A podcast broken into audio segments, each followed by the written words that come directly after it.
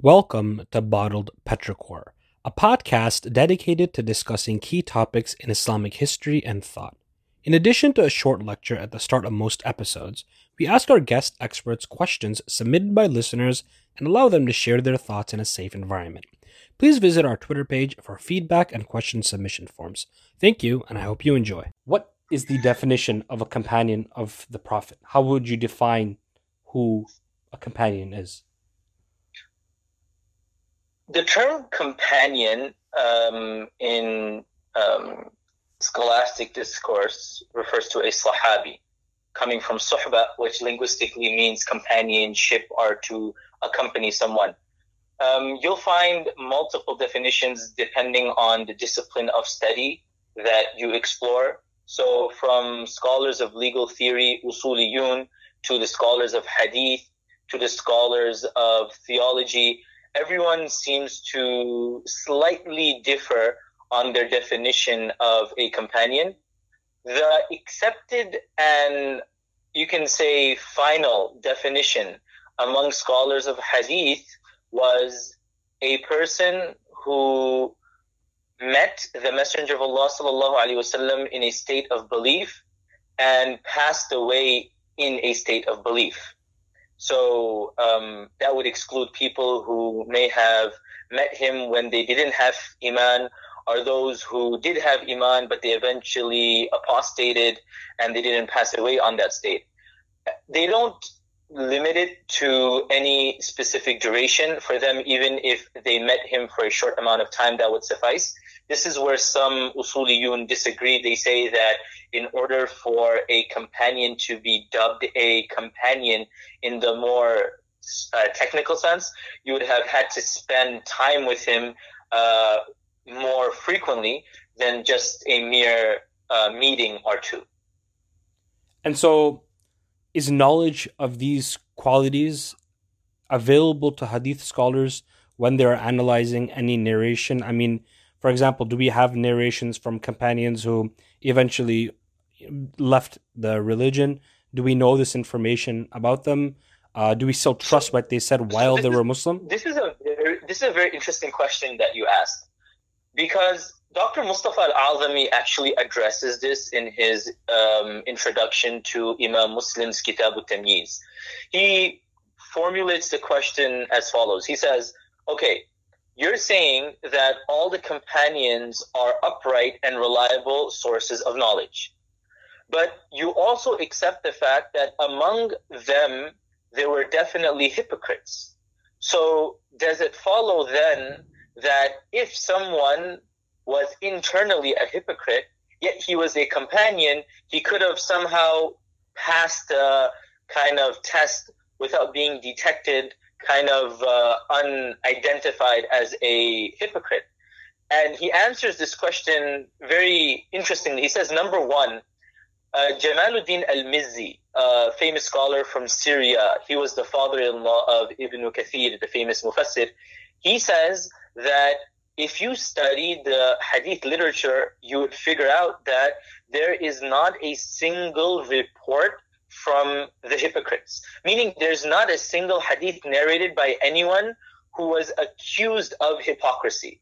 So, yes, theoretically you can argue that there were companions among among the companions there were munafiqun hypocrites that we were unaware of correct and they narrated hadith and they secretly um, inserted hadith that were fabricated and false and we were unaware of it. Does that make sense? That's kind of theoretically we can argue that, but in practicality it's problematic for a number of reasons because number one, as Jamaluddin al-Mizzi says, anyone who was accused of hypocrisy at any point never narrated hadith or their hadith were not narrated. But then that begs the question, wait, aren't hypocrites those who conceal their hypocrisy? Then obviously they would have never been accused if they very um, expertly conceal their hypocrisy. The answer to that is, well, the hypocrites could have either been known in terms of their character or in person. So there were many people whom the Sahaba knew were hypocrites just by their Lahl al as Allah subhanahu wa ta'ala mentions in the Quran, by their behavior and their activities.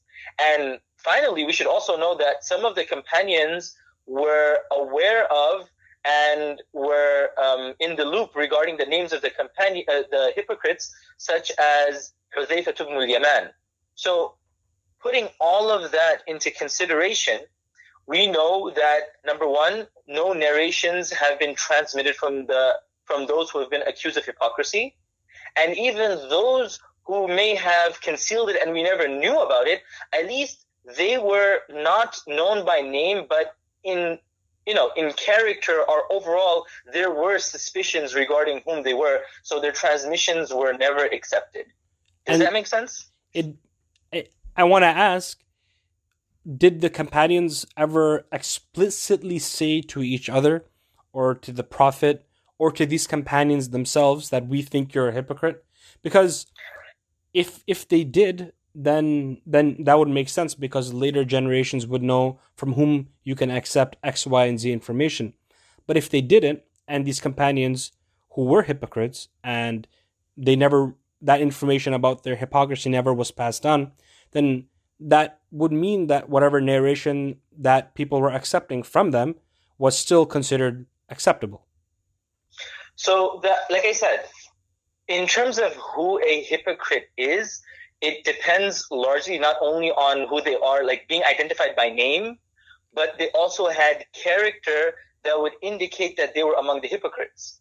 And Dr. Mustafa Azami argues that if you look at the narrators of hadith among the Sahaba, you know, those Sahaba from whom we have hadith narrated, if you study their biographies, it is clear that they were not from among the hypocrites, nor did they um, possess any of the traits of the hypocrites. And this is not a difficult exercise because although the number of companions in total was large, you had perhaps, according to some narrations, over 100,000, which may, which perhaps can be disputed. But in terms of those who narrated, according to Hafid al-Dhahabi, you only have roughly 2,500. 2,000 to 2,500. And among these transmitters, you only have a few hundred of them who transmit frequently and abundantly. Now you take that small pool of transmitters among the companions and you study their biographies and it becomes very clear that there was no reason to doubt that they were not, there's no reason to doubt that they were from the uh, hypocrites. Thank you. That, that, that makes sense. Um, moving on, I wanted to ask a bit more about the definition of a companion. What if you had some sort of, I don't know, a disability? Uh, either you were uh, blind or or you were deaf, and you you maybe you met the prophet, you shook his hand, but would that somehow impact your the the level of sahaba that you were? Yeah, that's an interesting question because Number one, Hafiz ibn Hajar in his um, primer on hadith nomenclature, uh, Nukhbatul Fikr, in the commentary Nuzhat al-Nadar, he explicitly uses the term laqiya, that a companion is he who meets the Prophet. So it incorporates those who may have had a defect. Perhaps they were blind, such as Abdullah ibn Umm Maktum. He never saw the Prophet, but he met the Prophet. But to answer your question specifically, look, in terms of the base requirement of someone being a companion, it is necessary to fulfill these criteria. But thereafter, the sky is the limit in terms of who is more uh, qualified or who is of a higher rank in terms of being a companion. So, on the one hand, you have someone like uh, Abu Bakr as-Siddiq radiallahu anhu as a companion.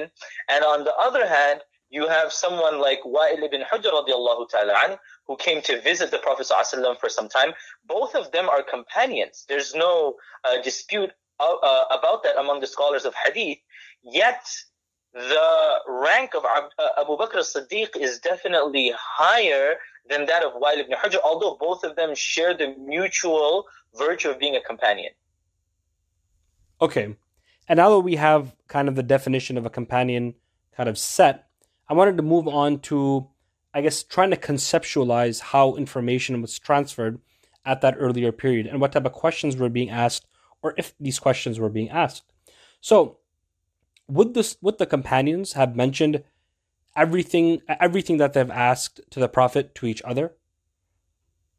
Like how much exchange was there between themselves about information that they asked the prophet in private and then maybe someone else had a similar question and then this companion would say, "Look, I asked the prophet about this. This is what he said."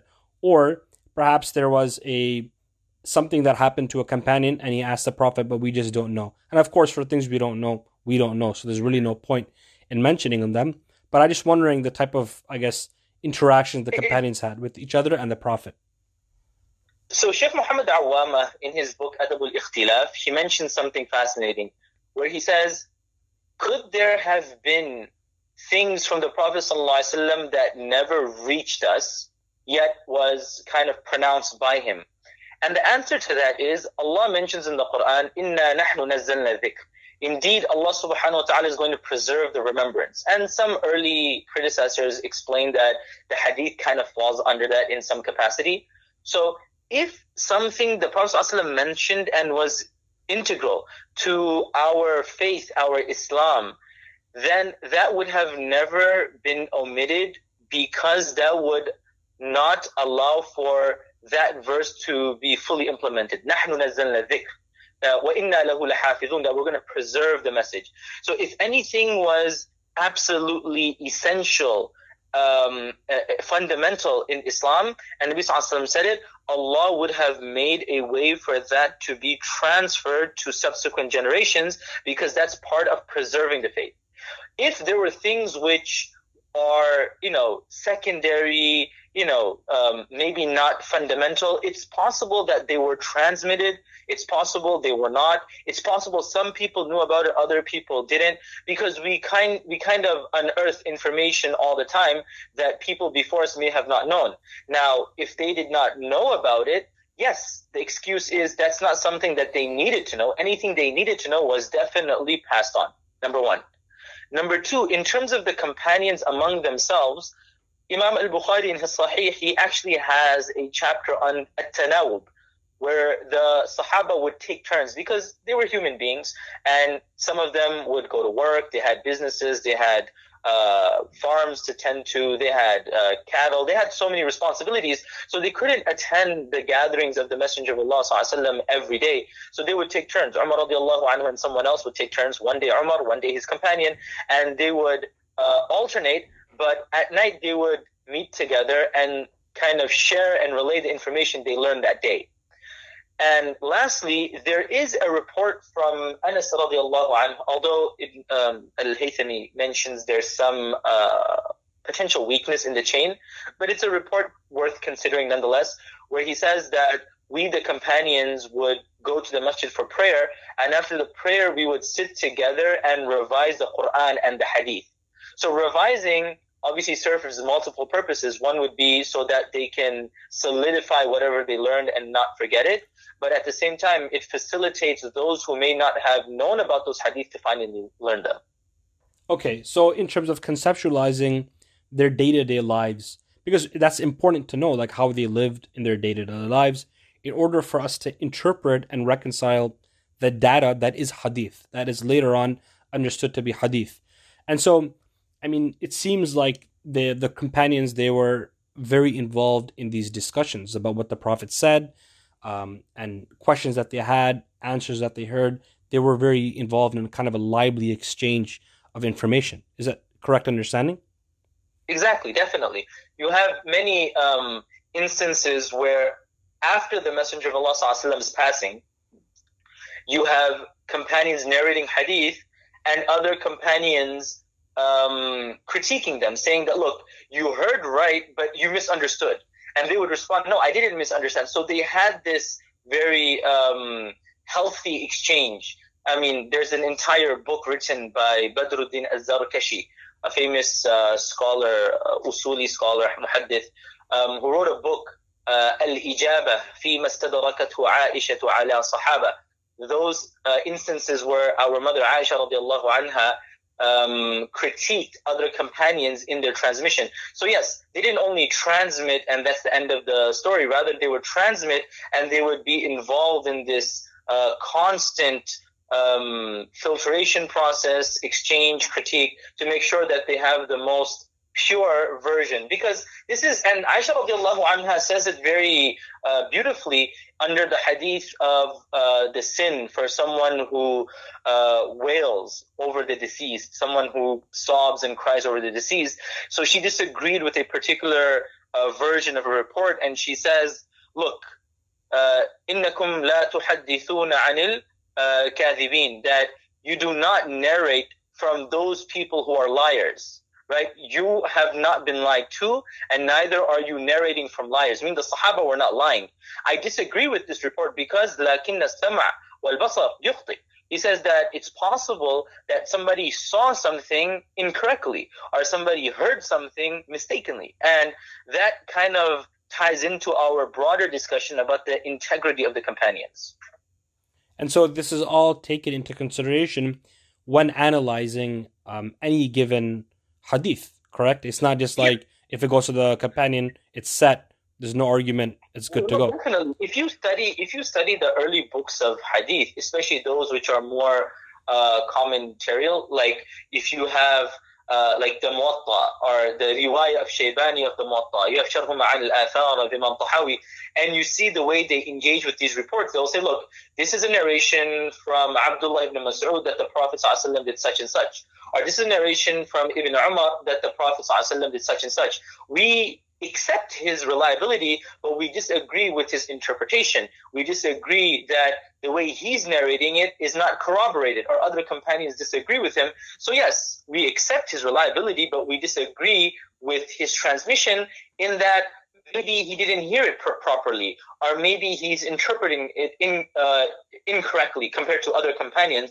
This is uh, Imam Tahawi's Sharh al Athar is replete with examples of this nature. Okay, and kind of moving on to the relationship the companions had with the Prophet. Did they ask him about everything? I mean, do we ever have examples of perhaps something in the Quran? Because we know that the companions read the Quran I, perhaps not every single one of them memorized it, but certainly they had a relationship with the Quran. Now, is there, do we ever have any situations where someone asked a companion what X verse in the Quran meant and the companion didn't know? Now, if that situation does exist, what does that mean exactly? I mean, does it mean that the companion simply never, it never occurred to the companion to ask the Prophet what this meant? Um, or what are there? Oh, yeah, there, there, there are multiple examples of where companions were asked questions and they would say, wait, you know what? That never occurred to us during the life of the Prophet. A good example of this is a particular question about inheritance. That uh, somebody comes to Abdullah ibn, Mas- uh, Abdullah ibn Mas'ud and he says, look, I need to know a I need to know the inheritance of a particular family member. And he's like, look, I have nothing to offer to you from the Messenger of Allah. Give me a few weeks and, and I need to deliberate over this. And he deliberates over it. And then he mentions that I believe this should be the share. And then another companion stands up and he says, you know what? What you're saying is right because I attended one of the gatherings of the Prophet and that's exactly what he said. Well, we can say, wait, how come Abdullah ibn Mas'ud didn't know? Well, he was a human being. He had other responsibilities. Perhaps he never attended there. But this episode kind of explains how it's possible for th- for some of them not to know what others did know, and they would correct one another in the process, or at least reaffirm one another in this case. And and and we know we have evidence of them correcting one another. And oh and... yes, plenty, there are plenty of examples of where somebody would correct uh, Abu Hurairah radiallahu anhu, for instance, or somebody would uh, disagree with Abdullah ibn Mas'ud, or someone would disagree with the ruling of Umar radiallahu anhu. That, that they had a very healthy uh, environment of uh, critiquing one another. Yes, they had a lot of respect, and yes, not every time they would accept one another's critique, but they were open to disagreeing, right? And I mean, if you want, I can give a number of examples, but you just have to open up any book of hadith and you'll see uh, enough instances where they disagreed with one another and they were open about their disagreement. Like there's a famous incident about how many rak'at do you pray um, I believe uh, in Mina and Abdullah ibn Mas'ud, he was praying behind Uthman and he disagreed on the number. And he says, look, I disagree with him, but just to avoid any confusion or disagreement, I'm going to pray the number of units that he's praying. So this disagreed, but they still had a healthy relationship.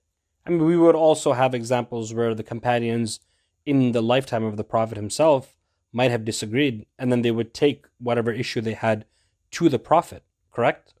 Oh, yes. Oh, yes. You have that example of Umar radiallahu anhu who prays salah behind a companion uh, who recites in a different mode of recitation.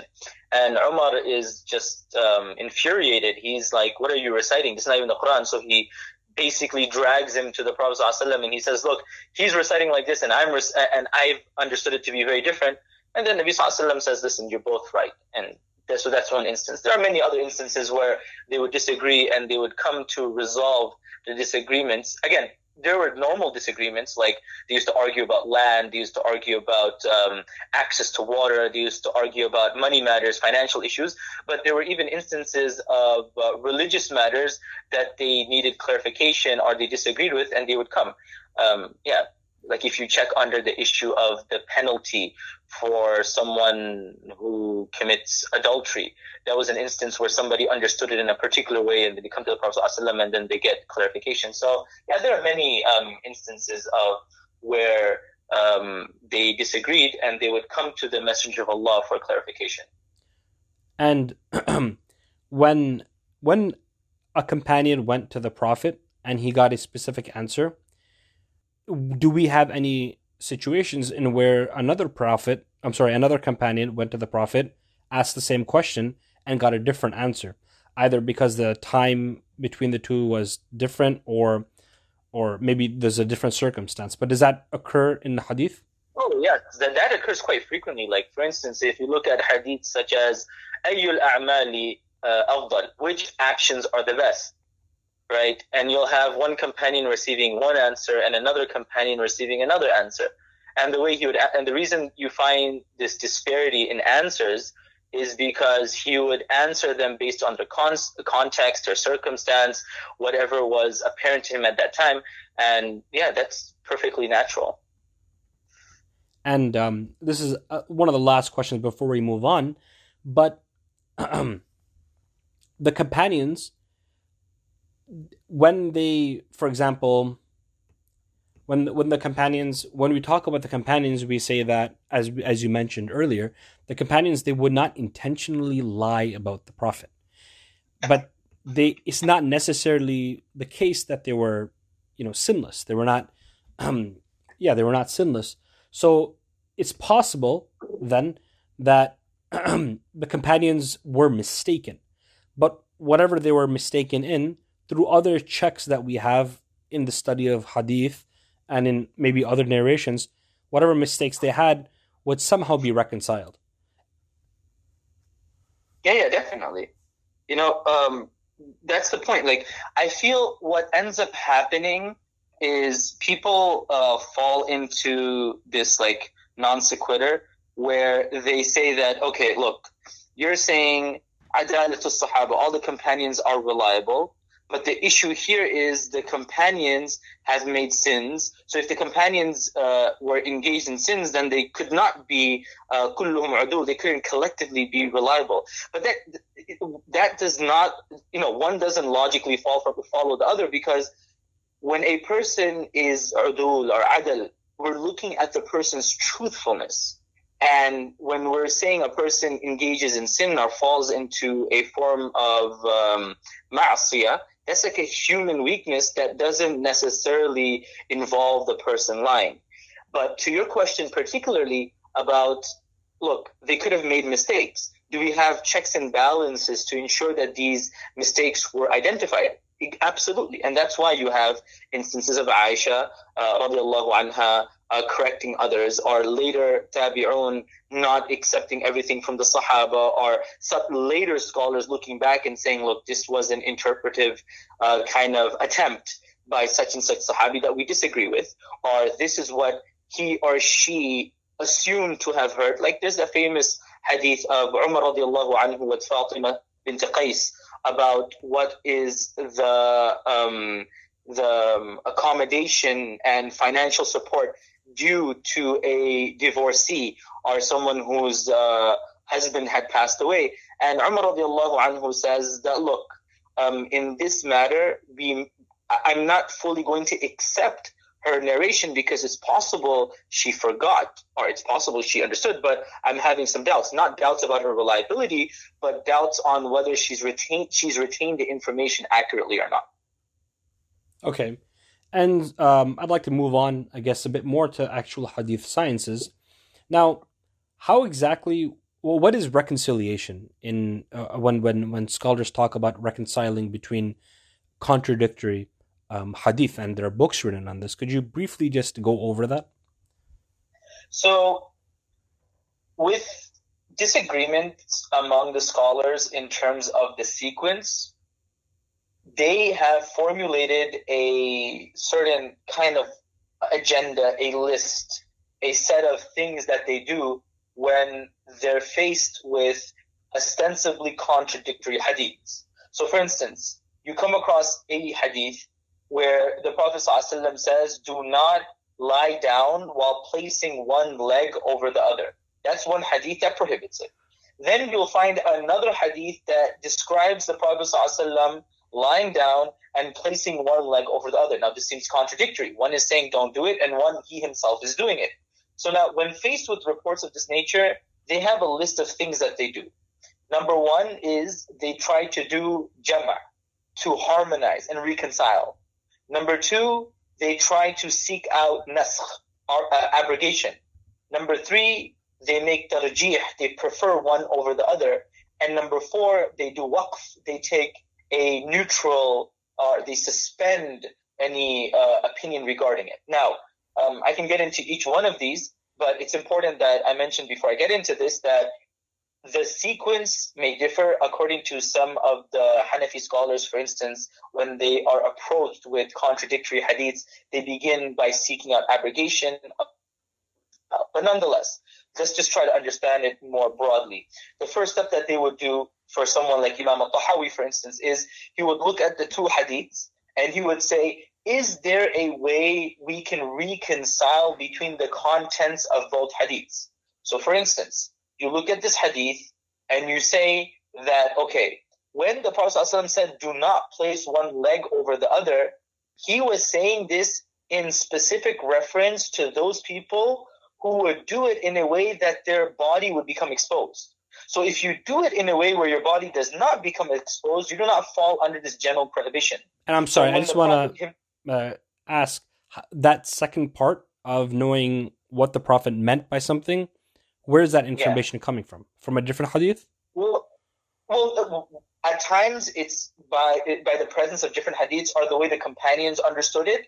Right, that happens a lot. You'll see that they practice in a particular, and then they explain that no, you've understood the hadith wrong. This is what the hadith means. Imam Tahawi brings a number of examples of that. Or alternatively, is very interpretive. They kind of like you know roll up their sleeves and they start kind of uh, applying their own discretion to arrive at the best understanding. Okay. Does that make sense? Yeah.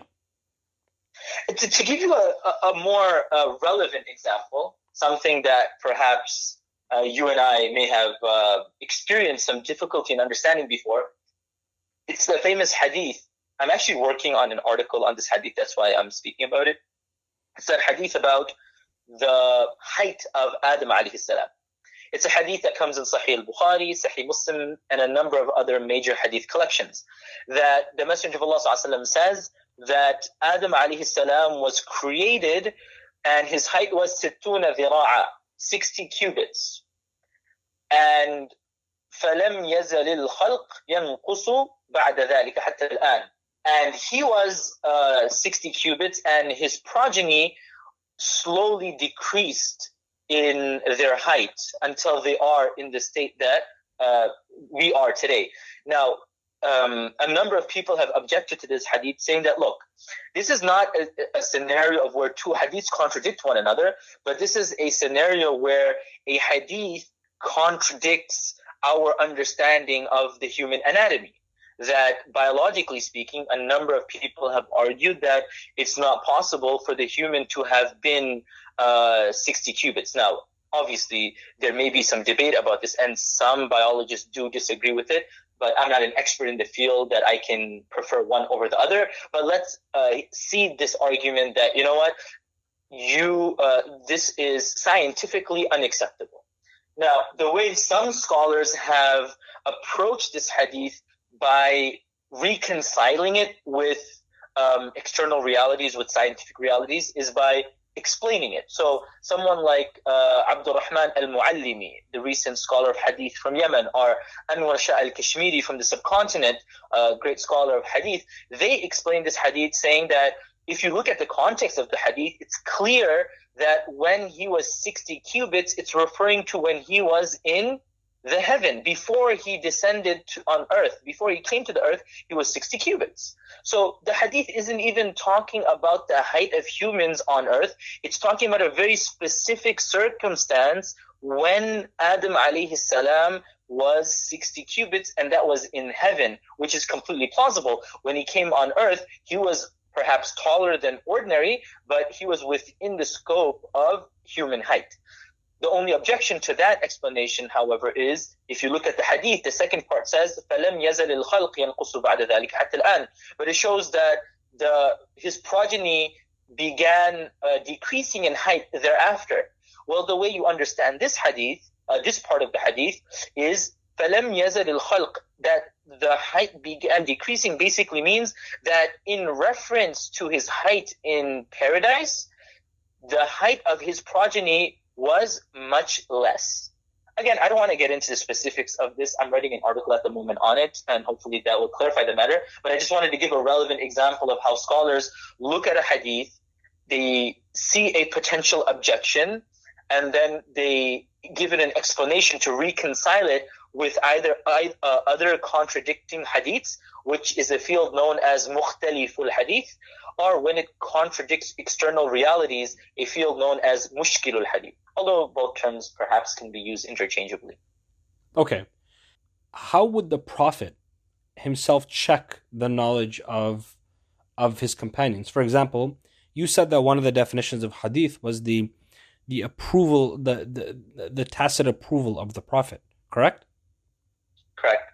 So, um, would the Prophet have explicitly corrected somebody when when he needed to, or perhaps maybe another characterization of the Prophet would suggest that the Prophet, because they were in a public gathering, didn't say anything to the individual at that time, and so other narrations, other uh, companions were there, narrated that this companion did X in the presence of the Prophet, and he didn't. The Prophet didn't do anything, but later on, the Prophet because perhaps there's another hadith that says this is the character of the prophet that he would correct people not in front of everybody or something like this. And so later on the prophet would correct this individual and that individual didn't pass that information on. Now i mean of course the prophet salam he's he's a prophet and he would know potential confusions. And so i mean what's what's kind of in the personality of the prophet or did he explicitly make it known when can we trust that he explicitly made it known whenever he was upset or didn't like something or whenever he liked something? And so we can generally conclude then that if he didn't say anything, then it was also just okay. Oh, definitely. Um, whenever he remained silent, we can take that as approval because hadiths would say, do not, um, you know, correct your brother in public, it's regarding things which are known to be wrong. So somebody's a prayed, somebody spoke in the prayer. Everybody knows that that is wrong. So he would be very subtle in the way he would correct them. But if somebody did something incorrectly, he would immediately uh, direct the person towards how to improve. So if somebody comes and prays, he would say, you know, go back and pray again. And then he would pray, and would say, "No, go back and pray again." Or for instance, somebody would say something and the Prophet ﷺ would say, Look, no, what you said is wrong or what you did is wrong. He would openly correct them if it was a matter that required public attention, particularly legal issues. But if it was something more um, generic, like everybody knows that um, you know uh, such and such thing was wrong, he may have done it uh, privately. But this idea of him remaining silent when something that needed to be known yet he remains silent about it and only tells one companion and we don't know about it. I feel that's extremely hypothetical. And even if that was the case, we wouldn't know about it because the companion didn't say it. But based on the fact that Allah wouldn't allow for anything important to have not reached this ummah, obviously we as Muslims would believe that that would never be the case.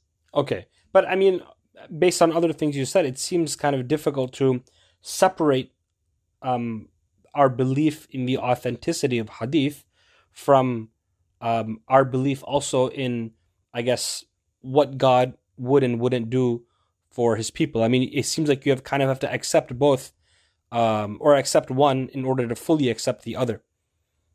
Oh, yeah. The only issue is it can get a bit subjective. Some people can just um, counter that by saying, look, who said you need um, the preservation of Islam in the form of hadiths. Obviously, we vehemently disagree with that statement, but um, you would need to establish certain uh, uh, fundamentals before we pursue that line of um, argument, only because people would say the preservation of Islam doesn't necessarily entail this. I can suffice on the Quran. And people have made such claims, the Quraniyun, and they've come to some ridiculous conclusions about how many times you pray, how do you pray, do you even pray? Which is a very strange way of uh, you know practicing Islam. Understood. And I think we're gonna discuss this a bit more later on. So let me just uh, finish up a couple more questions that I had on this um, subject. How can you tell the age of a of any particular uh, hadith in the sense that at what point, not age, um, the time period in which any given narration was, you know, um, narrated? Um, if you have, you know, ex companion saying this, how do you know what period in the in the Prophet's life this thing was being said? Is that relevant at all in hadith sciences? Oh, it's very relevant, particularly when you want to seek out abrogation. Now, this is something scholars have been grappling with for some time. That when you have two contradictory hadiths, how do we determine which hadith was pronounced first and which hadith came later so that we can determine which one is the nasikh, which one is abrogating and which one was abrogated. So it's often difficult to determine the specific dates. Like, okay, it was on the 15th of Ramadan, on the fourth, in the, in the fourth or fifth year after they migrated to Medina that the Prophet ﷺ said this. That isn't, that is, isn't so important. But in terms of like, in reference to something else to know what came first or what came second is very relevant to know what is the what they would call akhirul amrain, the last of the two matters of the Prophet ﷺ. And there's a way of doing this. Uh, one would be trying to uh, gather all the different routes of the hadith to see if there's some indication of, oh, while we were with the Prophet ﷺ on such and such campaign, okay, if he was on such and such campaign, now we've identified the year when he said it. And from there, we can deduce that this was either later or earlier. Or we will see that, okay, majority of the companions are practicing on one as opposed to the other. Then it seems that, okay, the other must have been abrogated. Otherwise, they wouldn't have continuously practiced on it. But um, I see what you're saying in terms of the age or the specific time a hadith was pronounced.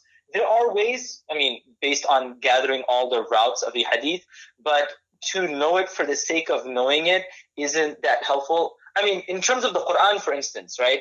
They have certain ways where they create a timeline of which verses were revealed in Mecca, which were revealed in Medina, based on like a linguistic analysis. So, for instance, verses that say Ya ayyuhannas or Kalla, these tend to be revealed in Mecca, as opposed to those that address Ahlul Kitab or those that address the Munafiqun the hypocrites they were revealed in Medina. So based on a linguistic analysis, you can somewhat um, you can somewhat derive that information, and the same is kind of applicable to the hadith as well. So yeah, I hope that answers your question. But but generally speaking, if for example we know a hadith was said pretty early on in the prophet's life, um, can we can we say for sure that this hadith, the context in which it was said, because there's no other conflicting narration that this is going to apply for all time, or because it was set so early, um, is there a possibility that another hadith was there which kind of abrogated this or qualified it, which didn't make it? I mean, this I, that's, that's that's exactly the field of fiqh, right? That's the famous exchange between Al-A'mash and uh, Qadi uh, Abu Yusuf, sorry, Al-Amash and Abu Hanifa, rahimahullah ta'ala, I believe, where he says, نحن الصيادلة وأنتم الأطباء that we, the scholars of hadith, our responsibility is uh, akin to that of the pharmacist. We just separate pills and we say this serves this purpose or that purpose. But you fuqaha are the atibba, you're the physicians. You know how to apply it, when to apply it. So now, when you have all of these hadiths, whether there's a conflicting hadith, not a conflicting hadith, now you're moving from the realm of isnad analysis to the matan, the text, and the fiqh of it, which, um, yeah, you had scholars who had different criteria for when it was applicable or when it was not applicable. Understood. And how much overlap is there um, of the same hadith in different uh, in different uh, books? Overlap in the sense that how many times do we find the same hadith mentioned in the six authentic books, and is it the same narrator uh, normally who's saying this uh, hadith, or is it a different narrator? And how often do the companions narrate different companions narrate the same hadith? And I think I asked this earlier, but I was just wondering, in terms of, I guess, how often it occurs. So, if you take the hadith of the six books and you take out repetitions, there will be quite a few, right? And like we don't even need to look at just it's it's interesting though, right? Because in the field of hadith, if you have two companions narrating the same hadith, it's still regarded as different hadiths. Because a different sahabi automatically necessitates a different chain of transmission. Does that make sense? Yeah. Because if it's coming through a different companion, it's going to be a different um, it's going to be a different uh, chain of transmission. But this idea of avoiding repetitions is something that scholars have done. That's the whole field of zawaid. You have Nuruddin al-Haythami, early 9th century scholar. He was the, um, uh, I believe, the son-in-law or brother, he was the brother-in-law of the famous uh, Zainuddin al-Iraqi. So he has a number of uh, works where he um, he basically he basically gathers, he'll take the six books, for instance, and he will take out all those hadiths that are exclusive to other books that are not found in those books. So I'll give you an example. I know that was a bit of a complicated definition, but to give um, to make this a bit more clear, he would take, for instance, something like the Musnad of Imam Ahmad, and he will take the Mu'jam, the three Mu'jams of At-Tabarani and other books, and he will say, okay, in these collections which hadiths are found in the six books. So now let's say he'll say if altogether there are 30,000 hadith, 5,000 of them are found in the six books, just hypothetically. He will get rid of those 5,000 and he will only keep those hadiths exclusive to these uh, collections that he is gathering. So that's like a field of zawaid. So people have done this also for the six books. Like, what are the hadith that are specific to Sahih al-Bukhari uh, not found in the other collections are specific to Sunan ibn Majah. This is a famous one. The weakest of the six, Sunan ibn Majah, you have a 9th century scholar whose name is Al-Busiri, Shihabuddin Al-Busiri. He uh, has a book called Misbah al-Zujaj and he says, okay, I'll take Sunan ibn Majah and see which hadiths compared to the other five are specific only to Sunan ibn Majah and he'll gather them. So, like that, people, scholars have uh, tried to uh, separate repetitions and try to find independent uh, chains of transmission in hadiths. Okay. And so the reason I ask is because each one of these scholars who are compiling hadith, it's not like they're looking at, you know, the smart kid in class and kind of just copying off his um, uh, his notes and just, you know, and, and using it uh, for his own homework, right? It's they're they're going about their own methodology, they're going about their own journey, and they're going about their own way, finding their own hadith. And so it would make sense that if, for the sake of the hadith sciences, that if they all are doing all these different things, different methodologies in different areas, talking to different people, that you would see a lot of kind of the same hadith uh, being mentioned. And that would kind of be, in a sense, evidence for the authentication for the authenticity of and reliability of these narrations. I mean, is my is my logic sound when I make this um uh when I when I say this? yeah, this is one of the main arguments against someone like Joseph Schacht, in that if you're saying these people are fabricating hadiths, you would have to have a, an extremely cynical worldview, right? That an entire empire extending from like on the one side to the Maghrib, like uh, Istam, uh, sorry, uh, Maghrib, like places like Andalus, and on the other side going to like Khurasan, such a vast empire, you have everyone collectively fabricating hadiths, you've got to be extremely cynical. Rather, these people are narrating hadith and corroborating each other independent of the other people, right? So, yeah, and it makes sense. The fact that you have someone in Samarkand narrating hadith, the same hadith, and you have someone in uh, Qurtuba narrating that hadith as well, is evidence to the fact that, look, it's not something just spontaneously fabricated, it does have some origin. And there's much more to that argument, but that should be enough, inshallah. Okay. And when were collections of hadith like I guess stop being collected? There's a statement from uh, Al-Bayhaqi in his Manaqib of Shafi'i where he says that, listen, if somebody comes today and says, look, I have a hadith that has not been preserved or recorded in any collection until this point. Now, just to put this in context, Bayhaqi was uh, pa- passed away in the mid 400s. So you're talking about um, around the, of around what, four centuries after the Messenger of Allah. So this is like the 400s. He says to the, he says uh, to the situation, he says, look, if a person comes and says that I have a hadith that no collection has recorded yet, we will reject that hadith because by now all of the reliable hadith have been recorded. Recorded. If anybody tries to, anybody makes an um, a claim that they have a unique hadith, we can't accept it because it's been so long that by now somebody would have recorded it. So we would say by uh, the 300s to the early 400s, by then all the major hadiths were uh, all the hadiths were compiled. Now, obviously, some of them were reliable, some of them were unreliable. I'll just add one point to that because you can sometimes find hadiths in later collections, such as Ibn Asakir's Tarikh Dimashq. He's, he passed away 571, about a century after Al-Bayhaqi.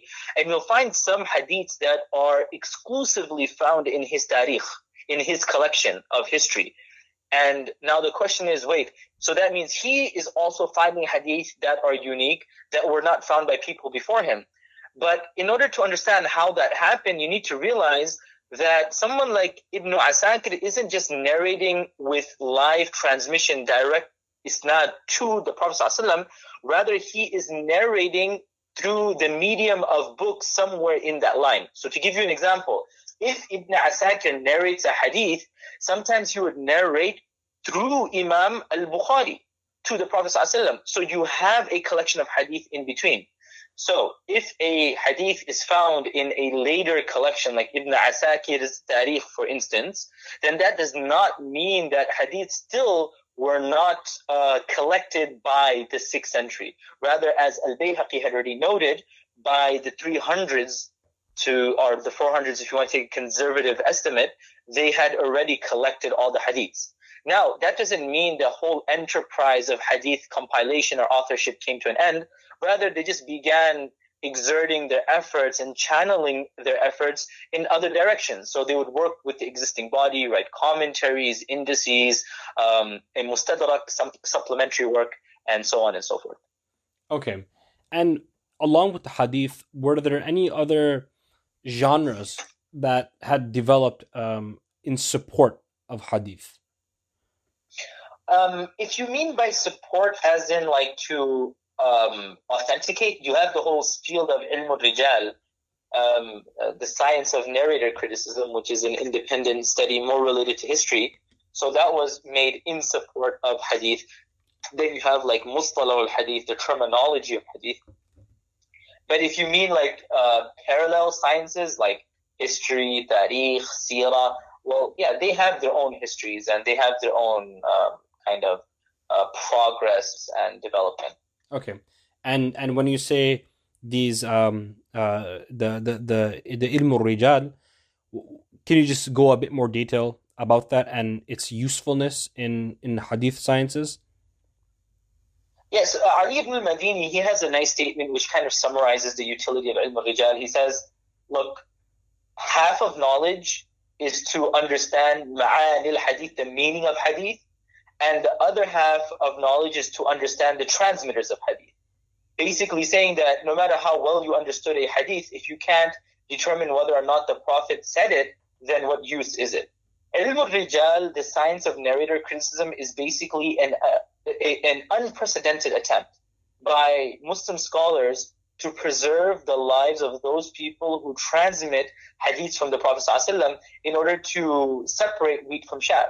So what do they do? They would study the lives of people, document it, and say such and such person is reliable, such and such person is unreliable. So now when people are beginning their journeys to collect hadith, grade hadith, assess hadith, they would now um, look back and say that these hadiths would be reliable, unreliable because that narrator is weak as documented in such and such place. But now the question is, okay, what was the process of determining the reliability or the weakness of a narrator?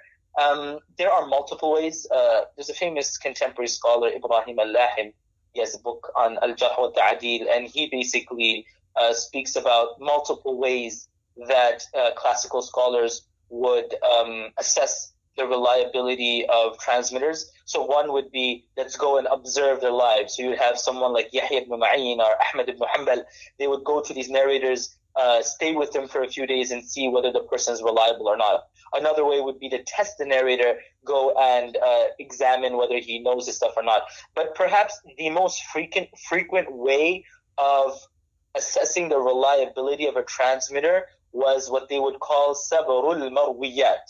Al-Muallimi actually says this was the most frequent way. What would they do? They would basically gather all the hadiths of a narrator who was perhaps not that well known, and then compare it to the narrations of those who are well known and see does he correspond or does he concur with the narrations of those more famous people or does he disagree with them? And based on that, they would either reject him, accept him, or put him on a kind of level in between. Okay. And what, hadith methodology, what, what, that same type of methodology, was it ever applied to sirah or, or history? So the issue of the relationship between um, sirah and hadith is somewhat contentious because uh, classical scholars must have addressed it, but among Western scholars, they kind of delve into this quite deeply, right? So I'm not sure if you heard of Muhammad Qasim Zaman. You must have heard of Muhammad Qasim Zaman, right? Uh, he's written a number of works more in like South Asian studies, but he has a nice paper where he studies maghazi or sirah reports with um, the hadith collection. So, for instance, you would take something like the Battle of Hudaybiyah, the Battle of Badr, and the Battle of Tabuk, and then you would study it um, in books of Sirah, like the Sirah of Ibn Ishaq or other places, and then compare it to the way those same incidents were mentioned in Sahih al-Bukhari, Musannaf Abdul Razak, and Musannaf Ibn Abi Shayba, books of hadith. And he draws a number of conclusions, but his main contention is that the two are completely different. They have been, they've developed, um, they developed um, separately. There's another scholar, contemporary, uh, from, I believe, uh, Scotland. I believe he's from Scotland. His name is Andreas Görke. I'm, i hope I'm not butchering his last name. Uh, but yeah, Andreas Görke. He argues that, look, they were definitely separate fields and but there are ways that we can identify because a report in Sirah has very unique traits to it. It's much longer. It's narrative. It's um, oftentimes concessions are taken in transmitting it, as opposed to hadith. It's very specific data. It's like very terse. The the level of authenticity and the way we accept it is very rigid. Um, so, in brief, um, is sirah detached from hadith or not? Or, uh, as some have argued, basically what sirah is, you take the hadith together and you collect it and you have this larger narrative. Um, it's it's difficult to say, but it seems more so that they uh, they both developed as independent fields. Look, ultimately, it's all information about the Prophet Whether it's seerah, whether it's hadith, it's going back to the Prophet But they developed as independent genres insofar as their nomenclature, the main scholars involved, the criteria of acceptance. As far as these things are concerned, they were most definitely independent genres. Okay, but is sirah ever used to date hadith? In the sense that you would think that X hadith is said in this in this envi- in this type of time period, which we know about based on the general information we get from the sirah. Uh, yeah, like so. For instance, uh, like I told you, right? Sometimes you'll have a hadith that uh, to give like a random example, Nabi Sallallahu speaks about uh, dates. How much zakat do you have to give on dates? And the way he took um, uh, the the, um, the uh, how, how he would calculate taxes or things from the Jewish community, right? So, for instance, you'll have a hadith on that on that nature, and then somebody would study Sirah and say, "Wait, from the Sirah, we know that this should have happened after the Battle of Khaybar, and the Battle of Khaybar happened in this year. These are this is information that we derive from the Sirah, and we use it to date the Hadith. So yeah, it happens, but like I said, um, in if you if you want to talk about interdisciplinary studies and how like each field is connected to the other field well in that case nearly every field is connected like oftentimes you can date a hadith based on tafsir Uh, like the verse of the Quran. Nabi Sallallahu cites a verse of the Quran that we know that was Meccan, so kind of shows it was in Mecca or Medina, or based on theology. So in that regard, all the fields are somewhat connected. Yes, some are more connected than others to one another.